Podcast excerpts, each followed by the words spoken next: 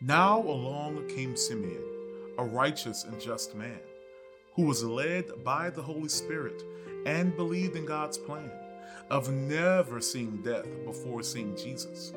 Who could make such a promise? Only God can. Jesus was brought to the temple to be presented to the Lord according to Mosaic law. Simeon was there, and it was Jesus he saw. Simeon said, Lord, you're letting me depart in peace according to your word.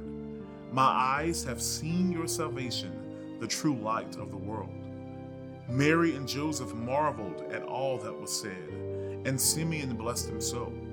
And prophetess Anna, who was also in the temple, worshiped and prayed and fasted all night and day with her whole heart and soul. She gave thanks to God and told everyone around town that Jesus is now here and Jerusalem's Redeemer has been found.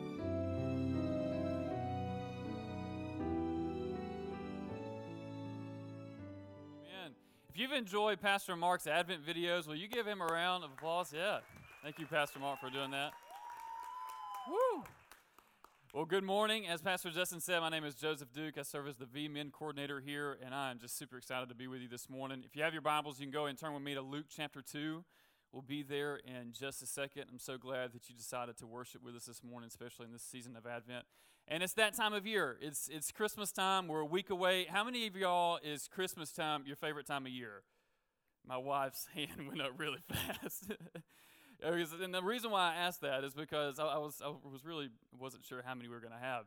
In my household, you know, Christmas runs on my wife's clock and she loves Christmas. It's been Christmas at my house for two and a half months, okay? And I'm not joking. It really has been Christmas at my house for two and a half months. And one of the reasons because she's got all these traditions that she loves to do that she just can't pack into one little month. She just can't pack between Thanksgiving and Christmas. And one of those traditions, she's got like 58 Christmas movies that are must watches every single year. Every single year and you know what? They're, they're pretty good. You know, there, there are some that are pretty good. There are some that are better than others. But there are some that really stand out. And what stands out about some of these is not just the character, not just the plot, not just the main character and all that, but there's there's great secondary characters that really just make this story better. So like these are some that kind of stick out to me. I don't know. All right, so let's start top left. Who's this right here in the top left? Y'all know who that is? Papa Elf. Y'all look, look. Papa Elf. He just makes the movie better. Okay, I mean Easy. Bottom right. Do y'all actually know his name? Ha ha ha, I got you. Mayor MayWho. Mm-hmm. That's a weirdo, is all I got to say, but he just makes the movie better. All right, bottom left. Do y'all actually know his name? I know my father in law does. What do he say? Scut Farkus, yeah. All right, another weirdo, but he does make the movie better. And then, look, I'm from Alabama if you can't already hear it. So I know about 15 of these guys, too. Top right, Cousin Eddie. That's right. Man, he really is close to my heart being from Alabama. You gotta love Cousin Eddie. Well, what's great about secondary characters, again, is they, they just make the movie better. Now, they're not essential to the plot. You could rewrite the story, and they don't have to be there. But they do serve a purpose. They are there for a reason. I mean, Papa Elf, he, he teaches us the importance of stepping up when you're needed. Mayor MayWho, he teaches us the importance of not judging too quickly. Scut, maybe not himself, but his character teaches us the importance of kindness and gentleness and that how you will be pummeled to a pulp if you cannot learn that yourself. And then Cousin Eddie teaches us a lot, but he teaches us, you know, it's way more important how you love than what you know. I really tried to pull that one out, you know what I'm saying? He also teaches us that if you're sliding down a hill, you know, with nothing between your head and the ground but a piece of government plastic, you better not better make sure your head doesn't hit the ground or your hair will look all funny. You know what I'm saying? So, okay. Y'all must not, y'all must not watch that movie every year like I do. all of these are great. You got to love them. And again, they're important, but they're, they're not the main piece. They're just kind of there to support. And what we're going to look at today it's the same thing. We're looking at the greatest Christmas stories, the birth of our Savior, the birth of Jesus Christ. And the two characters we're going to look at today are also secondary characters. They don't have to be there, but they do have something to teach us. They have something to show us. We're going to look at Simeon and Anna. So if you have your Bibles, it's Luke chapter 2. We're starting in verse 22. Now, these first few verses really, we're not going to camp out here. We're just kind of look because they, they connect us to last week. Last week, Dustin was looking at the shepherds and the actual birth narrative proper, where we see the actual birth of Jesus Christ. And these first couple of verses allow for a transition from that until we get to our narrative today. So, looking in verse 22, it says, And when the time came for their purification according to the law of Moses, they, that's the parents of Jesus, Mary and Joseph, brought him, that's Jesus, up to Jerusalem to present him to the Lord. As it is written in the law of the Lord, every male who first opens the womb shall be called holy to the Lord, and to offer a sacrifice according to what is said in the law of the Lord, a pair of turtle doves or two young pigeons. Now, there's a lot that we can unpack here. We could we could camp out here for a couple of weeks, but we just there, there's other things that we're going to look at today. A couple of things I want to highlight for you, though. See the, uh, the devotion, the faithfulness of the Holy Family here. See how Mary and Joseph, they're a Hebrew of Hebrews, if you will. They are following the law, they're seeking to follow the Lord, but more importantly, see the full humanity of Jesus Christ. That's really important as we kind of look for some of the main stuff later on. These verses for us today just act as a transition from Jesus' birth until we get to meet our characters today. And that starts here in verse 25. In 25, we're introduced to our first character of the day, and his name is Simeon. Verse 25 it says, Now there was a man in Jerusalem whose name was Simeon, and this man was righteous and devout, waiting for the consolation of Israel, and the Holy Spirit was upon him. It had been revealed to him by the Holy Spirit that he would not see death before he had seen the Lord's Christ. Now, this is a very literary part of Scripture. It's a very narrative part of Scripture. So we're going to look at it as a narrative. We're going to look at different scenes, and we're going to, at the end, we're kind of pull out some some application, but we're really just going to see what's happening in each scene. This first one, very simply, we see Simeon's waiting. His whole life is centered around one thing, and it's waiting. That doesn't sound too fun, but his whole life is centered around waiting. See, the whole thing, the only thing that we know about Simeon is actually in these verses and the ones that follow. We never hear about anything else from Simeon in all of Scripture. This is all that we get from him. And the first thing that we get is a description, three different descriptions. This is just for you when you're, you're studying Scripture. If you start and you're first introduced to somebody and then the Lord just kind of rattles off some descriptions, you need to pay attention to those. They teach us something. And so let's look at what Simeon is. First, he's righteous and devout. We don't need to, to make this any harder than it is. He's righteous. He, he lives rightly. To live rightly is to live according to some standard. To live most righteously is a living to, according to God's standard. What this is saying, he's just a godly man. Simeon is a godly man. He's waiting for the consolation of Israel. We're going to come back to that one. And the Holy Spirit was upon him. There's a lot that we can unpack there as well all this is really is helping support that he's a godly man and also sets him up as a faithful witness of what he's about to teach us here in the coming verses. What he says we can bank on as truth. That's going to be really important. But that middle one is that he's waiting for the consolation of Israel. There's a couple things we can look at here. Well, what is a consolation? A consolation is a comfort. It's, uh, it's a help. And it could be that act itself, or it could be the one that brings that. And the kind of nuance here is more on that person. So he's waiting for the consolation of Israel. He's waiting for one to bring comfort to Israel, one to bring help. The Greek here that doesn't really help us a lot, but there is a little of a nuance of maybe of an advocate, if you will. Uh, we're not going to press that too hard, but that is just kind of as you go study more, maybe maybe consider it in that light as well. But he's waiting for this one, waiting for this person who's going to be a comfort to Israel, who's going to bring help to Israel. That's what he's waiting for. But why? Why is that even needed? Why is there a consolation for Israel that's needed? Well, at the time that Simeon is living, this is obviously the beginning of the Gospels. This is the beginning of what's considered AD. You know, uh, I mean, uh, after after death is, you know, beginning with, with Jesus' birth and all that kind of stuff. Do y'all know that? Okay, just making sure. All right, this is beginning here, right here in this AD period. Well, all the way back in the prophet Malachi. Prophet Malachi is the last book of the Old Testament. Most scholars think it's approximately 400 years between the prophet Malachi and the birth narrative of Jesus Christ. Approximately 400 years since God has directly spoken a word to his people approximately 400 years since he has directly done something. Now, he's, he's working. Scripture says that he upholds the universe by the word of his power. God is never not working. God is working when we do not know that he is working. But what he's waiting for, it's been approximately 400 years since God has given them a new message, since God has given them something to bank on. And the end of Malachi ends with the people of Israel aren't following God the way they should, and there's hope for one who would come and set that right. This is the consolation of Israel. This is who Simeon is waiting on. He's waiting for one to help. A couple of year, hundred years before that, between Malachi and Simeon, there's a new world power that comes on the scene Rome. And Rome is completely ruling the, the, the Israeli land at this time, and it's, it's an oppressive rule.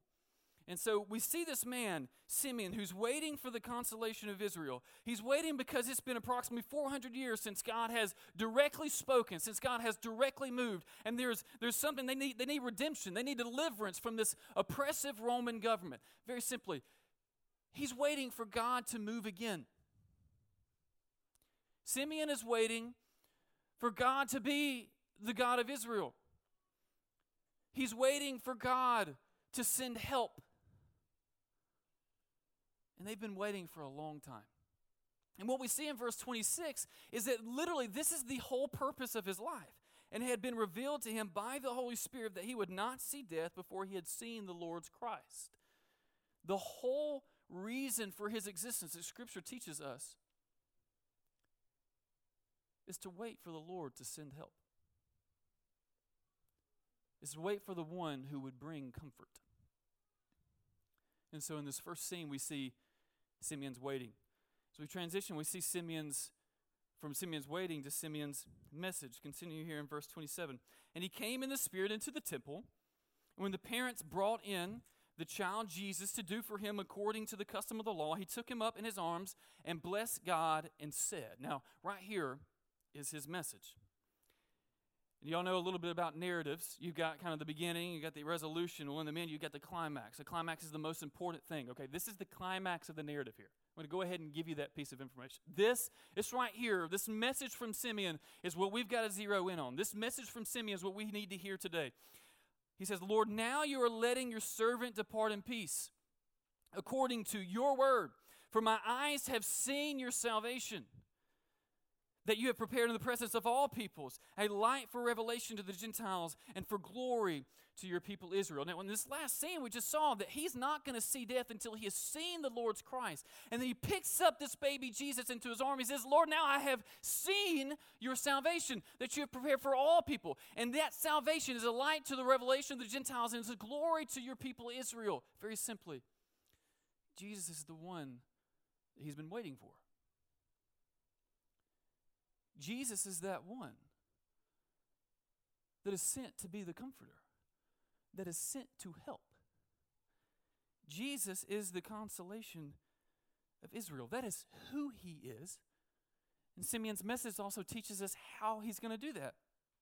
And his father and his mother marveled at what was said about him. And Simeon blessed them and said to Mary, his mother, Behold, this child is appointed for the fall and rising of many in Israel and for a sign that is opposed. If you were here last week, Dustin talked about signs. And signs, very simply, what do they do? Yeah, I knew Dustin's going to have me right there. Signs point. Signs point us somewhere. Signs give us direction. Signs, signs show us something. Shines, show us, signs show us something. And what Simeon's here is that who Jesus is, he's the consolation of Israel. He's the salvation for all people. He's the light of revelation of the Gentile. He's the glory to your people Israel. And how he is going to show that is that he is going to perform a sign. And this sign is going to be first salvific, but it's also going to be a sign of opposition. It's going to be a sign that when you encounter it, you can't stay the same.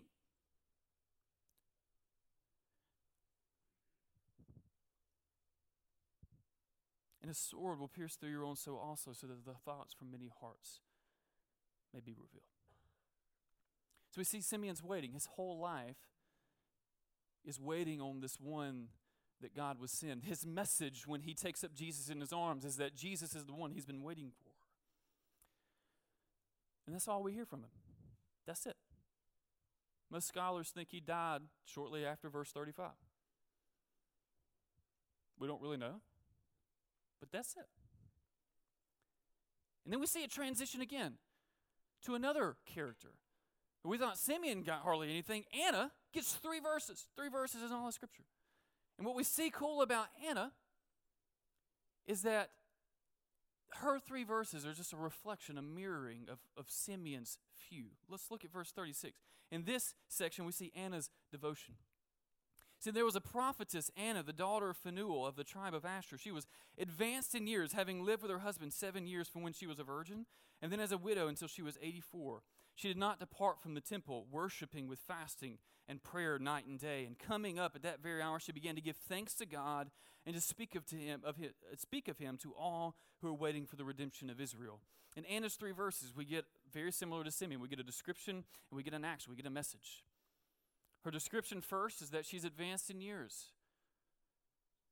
She's been potentially, some scholars don't really know if she's saying she's 84 or she's been a widow for 84 years. What this description shows us is that we've got a length of faithfulness. And she's been devoted, wholly devoted to the Lord for a long period of time. But it's not just a length of faithfulness, it's also got a magnitude of faithfulness. Is that she did not depart from the temple, but worshiping in prayer and fasting night and day. Now that's not to be taken literally. They weren't allowed to sleep at the temple. What that means is, is her whole life, her whole entire existence is centered on worshiping the Lord, being devoted to the Lord. And in this, when she recognizes and sees the child Jesus, how does she respond? In thanksgiving, the model of Christian service here, and proclaiming the truth that he is the redemption for Jerusalem. You see, in Anna's devotion, we see that she's wholly devoted to the Lord. Her whole life is centered, just as Simeon's whole life is centered around waiting for the Lord, Anna's whole life is centered around worshiping the Lord. And that's the narrative for these two characters. But I don't know about y'all. That's great, but that doesn't get me up in the morning. That doesn't get me up in the morning. We can learn from Simeon waiting and we can do but that doesn't help me know how to lead my family. That doesn't help me to know what to do with my sin that doesn't do it for me. it's not enough. And it's not meant to be. Because again, these are secondary characters. Their whole purpose is to come along and support the main plot, to point us to what is going on. Listen, you don't watch Elf for Papa Elf. You watch the movies for these people. You watch the movie because you want to see Clark Griswold go crazy at the end. You want to see Jim Carrey be hilarious the whole time. You know what I'm saying? Like, this is what you you watch the movie for these people. We don't read this story for Simeon and Anna. That's not the point. And if that's all that we do, man, that doesn't that's not enough for me. That doesn't do it for me. Seeing that Simeon is patient, ugh, who cares? It's what they teach us about the main character. It's what they teach us about what God is doing and who He is. And that's what makes all the difference. So let's take a, let's take a, a quick back stroll back through this real quick. Let's go back. We saw the first scene, we see Simeon's waiting. Well, look, Simeon's waiting is superseded by God's faithful promise. Simeon's waiting is superseded by God's faithful promise. Greater is the one who can give the promise and keep it than the one who must wait on it to be fulfilled. You see, Simeon's whole life is waiting for God to send help again, for God to move again. Greater is the one who say, I will move again, and will move again, and does move again, than the one who waits for that to happen. Greater is the faithful promise of God than the lesson that we can get from Simeon waiting on that promise to be fulfilled. Because, man, this is where it is. When you don't know what to do, when you don't know how to lead your family, when you don't know how to be the light of Jesus Christ at work, when you don't know how to do these things, when you don't really know, when life just doesn't seem to come together, Simeon's patience doesn't teach me anything, God's faithfulness teaches me a lot. God is faithful. He said, I will send the consolation of Israel. And he said, You won't see death until it happens. What that means is, is I'm going to do it. And he does it. So, in this Advent season, as we wait for the second coming of our Lord and King, when it looks and our world is messed up, we can trust that He's faithful and that He will come again. God's faithful promise supersedes Simeon's waiting. Second, God's redemptive action supersedes Simeon's message. How many of y'all have heard this? You may have heard this from your parents or some teachers or whatever. Actions speak louder than words. Actually, give me a show of hands. I'll get y'all involved. Yeah. Actions speak louder than words. Greater is the one who performs the redemption than the one who testifies to that performance. You see, Simeon, this is the climax of the narrative. He comes in, he says, Yeah, I've been waiting for the consolation of Israel, and it's this baby Jesus. Yeah. It's this baby Jesus. He's the one who is the salvation for all people. He's the one who's a light for a revelation to the Gentile. He's the one who's the glory of people Israel, and he's going to accomplish that by a sign that is salvific and one that is of opposition. Greater is the one who is the consolation of Israel himself. Greater is the one who accomplishes that redemption on your behalf and on mine. Greater is the work of Jesus Christ, who is God in the flesh, who came to give his life on a cross for me and for you. You see, that's the salvation that he brings. Is that in our sin, we have no hope. But God has moved again. You see, He is a salvation for all people because He was the sacrifice for all people. And then He resurrected from the grave three days later. And just as that is the climax in Simeon's message, that is the climax of what this text is trying to teach us. See, we have no hope apart from Jesus Christ. Who he is he? He is the salvation for all people. He is the one who illuminates our minds, who points us and shows that he, without him, we have no hope. He is the one who sets our fires, uh, sets our hearts on fire for him.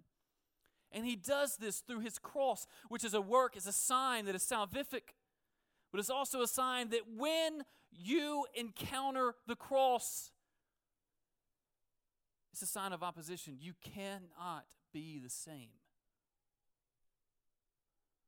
Scripture says it's a sign that will be the rise and falling of many in Israel. You see, the cross of Jesus Christ, yes, while it is brings salvation. Yes, while it brings redemption. Yes, while it is a revelatory act. Yes, while it is a glorification. It also causes the raising of the lowly and the putting down of the prideful. Scripture says that at the sign of Jesus Christ, at the work of Christ, the thoughts of many hearts, our actually and our intention of how we're going to live in relation to Christ is revealed. What that means is what you do with the work of Jesus Christ is all you need to know about who you are. And is salvation for all people. Greater is the one who accomplishes the redemptive act than the one who testifies to it. Lastly, we see Anna's devotion and God's worthiness supersedes Anna's devotion. Anna's whole life is completely devoted to worshiping the Lord. Anna's whole life is devoted, literally, her whole life, literally, day and night. Again, it's figurative, but it's meant to show us this again, this length of faithfulness and this magnitude of faithfulness. For her entire life, her life has been about worshiping the Lord, giving thanks to the Lord, proclaiming the message of redemption to all who have been waiting. Greater is the one who is worthy of our devotion than we who are devoted to him. God is worthy of your whole life. It is not throwing your life away to give it to the Lord. Because only in that will you actually find hope and joy and peace and love. God is worthy of your whole life. So give it to Him. And that's the narrative of the major character. And that gets me up in the morning. So what? So what? Well, I've got one message, three lessons, two actions for you. Everybody say that with me. One message, three lessons, two actions. One message. If you miss anything, if you miss everything else, you can't miss this today. Lean in real close. This is it. This is if you miss everything else, you can't miss this. This is the point of the text. This is the point of this whole book. Okay? Jesus is the consolation of Israel. He is the salvation for all people. He is the salvation for you and for me. Without him, there is no hope. Without him, there is no hope. You see, they thought that he was going to redeem them from the oppression of the Roman government. No, no, no, no, no, no. he saw a greater shackle. He came to set them free from their sin. And the truth of the matter is, Scripture says, For all have sinned and fallen short of the glory of God. That means you and me. And it also says, For the wages of sin is death. The payment that you are owed because of your unrighteousness, the payment that you're owed because of your sin is death, both spiritual and physical. But the free gift of God is eternal life through Jesus Christ our Lord. Only through the redemption of Jesus Christ. Only because He is the salvation for all people and the work that He does, which is the cross and the resurrection from the grave. Do you have hope? It's the only way. That's the message. It's that simple. That's what Simeon and Anna are testifying to. That's their work in the Gospel of Luke is to show this baby that has come is the one who will bring salvation.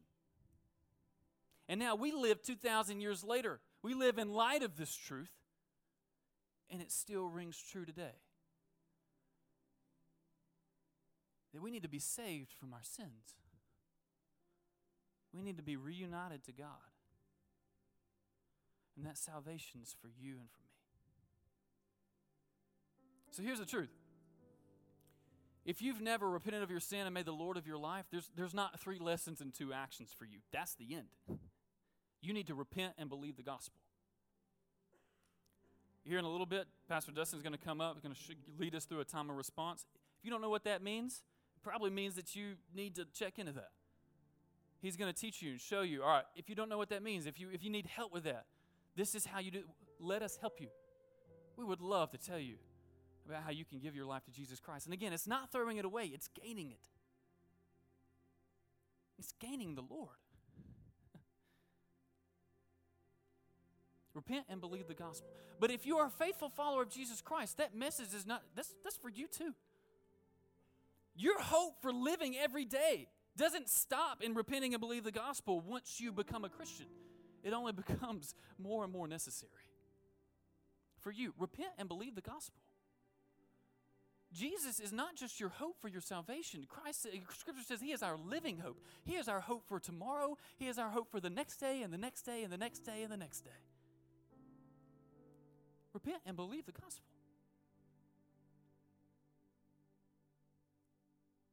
Repent and believe the gospel. But for you who are faithful followers of Jesus Christ, what does that look like? How do we live faithfully in this season of now but not yet, where He's come and He's accomplished our redemption and we have placed our faith and trust in Him? And we've just got a faithful promise again that He's coming again. We live in this Advent season. We're looking for this second coming. How do we live? How are we to be found faithful? This is where the secondary characters come in. We've got three lessons. First, we patiently wait for Christ's return, just like Simeon. He promised Simeon, Hey, I'm coming. And he did. He's promised us, I'm coming again, and he will. We patiently wait for Christ's return. Second, we proclaim his message until he does. Patiently waiting doesn't mean we don't do anything. Patiently waiting doesn't mean we don't do anything. You see, he waited Christ came the first time, what did he do? Hey, y'all, this is the one we've been waiting for. This is him. Now, as we wait for his return, what is God has commissioned us and commanded us that we are to proclaim his message. We are to build his kingdom. What are we waiting for? we proclaim his message until he returns. And number three, in all of that, just as Anna is, our lives are to be wholly devoted to God and God alone. One message Christ is the salvation for all people. Three lessons. How do we how do we live our lives as we wait for his return? We patiently wait for him. We proclaim his message and we live our we, give our lives over to him. What does that practically look like?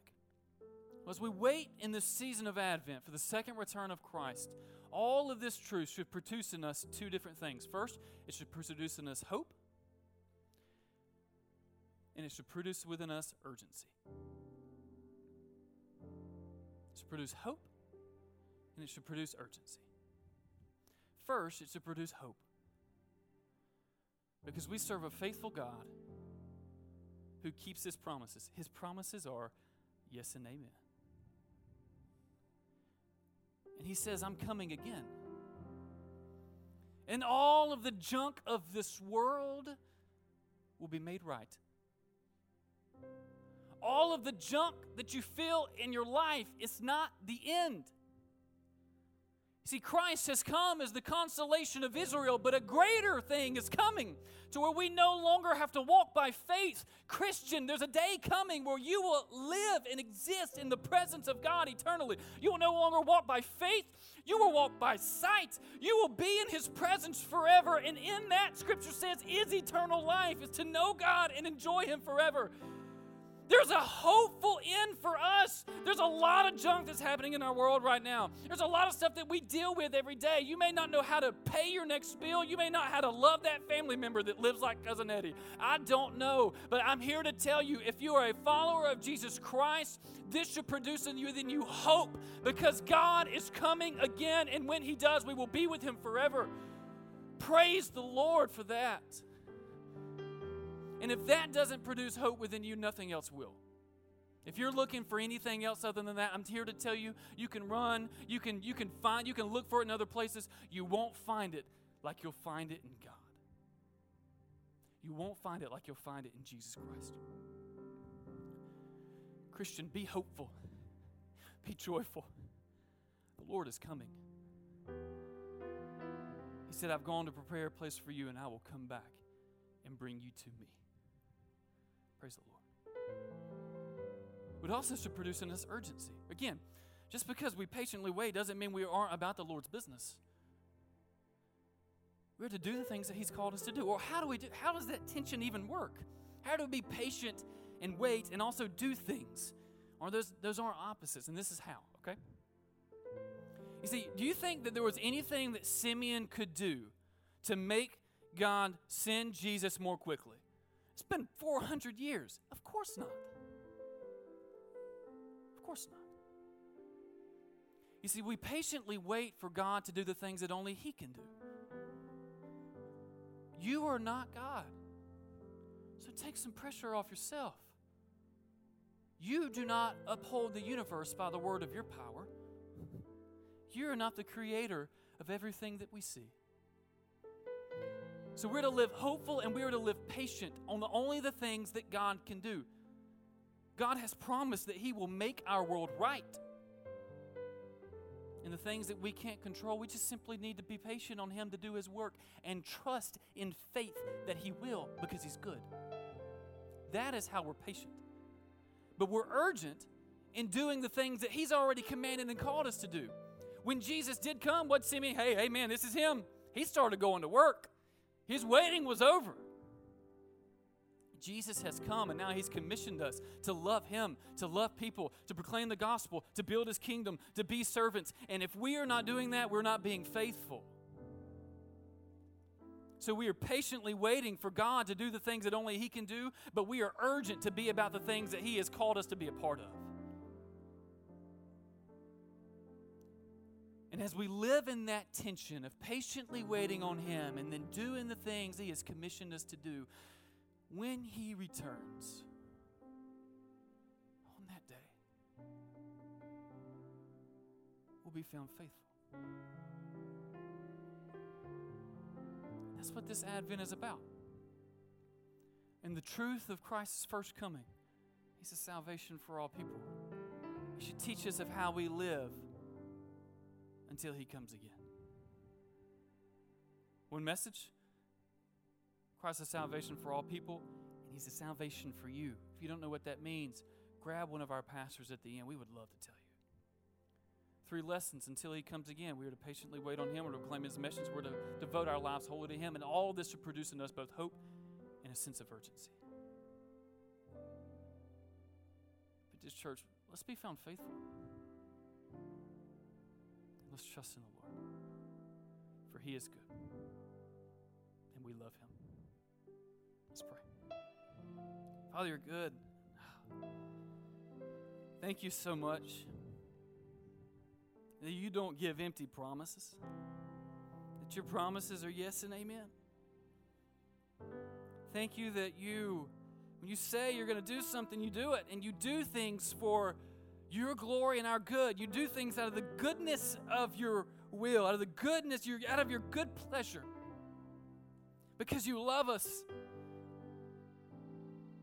And Lord, the cross of Christ, His sacrifice for us on the cross, is for our goodness because it pays the penalty of our sin and it gives us an opportunity to be reunited to you. But the hope doesn't end there because you resurrected three days later, and because you have resurrected, we may live forever. Praise the Lord.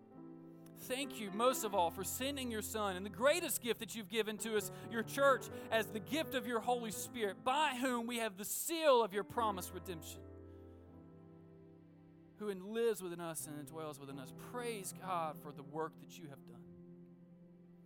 And in that, Lord, through the power of your Holy Spirit, strengthen us to be a faithful church.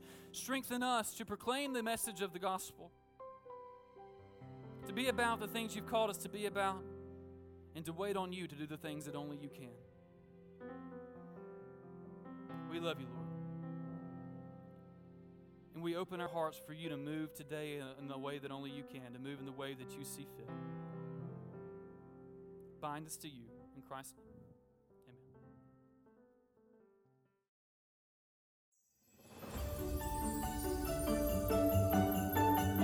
Amen. Thank you for joining the Vintage Church NOLA podcast. If you're enjoying this content, please subscribe wherever you listen to your podcasts. We'll see you next week.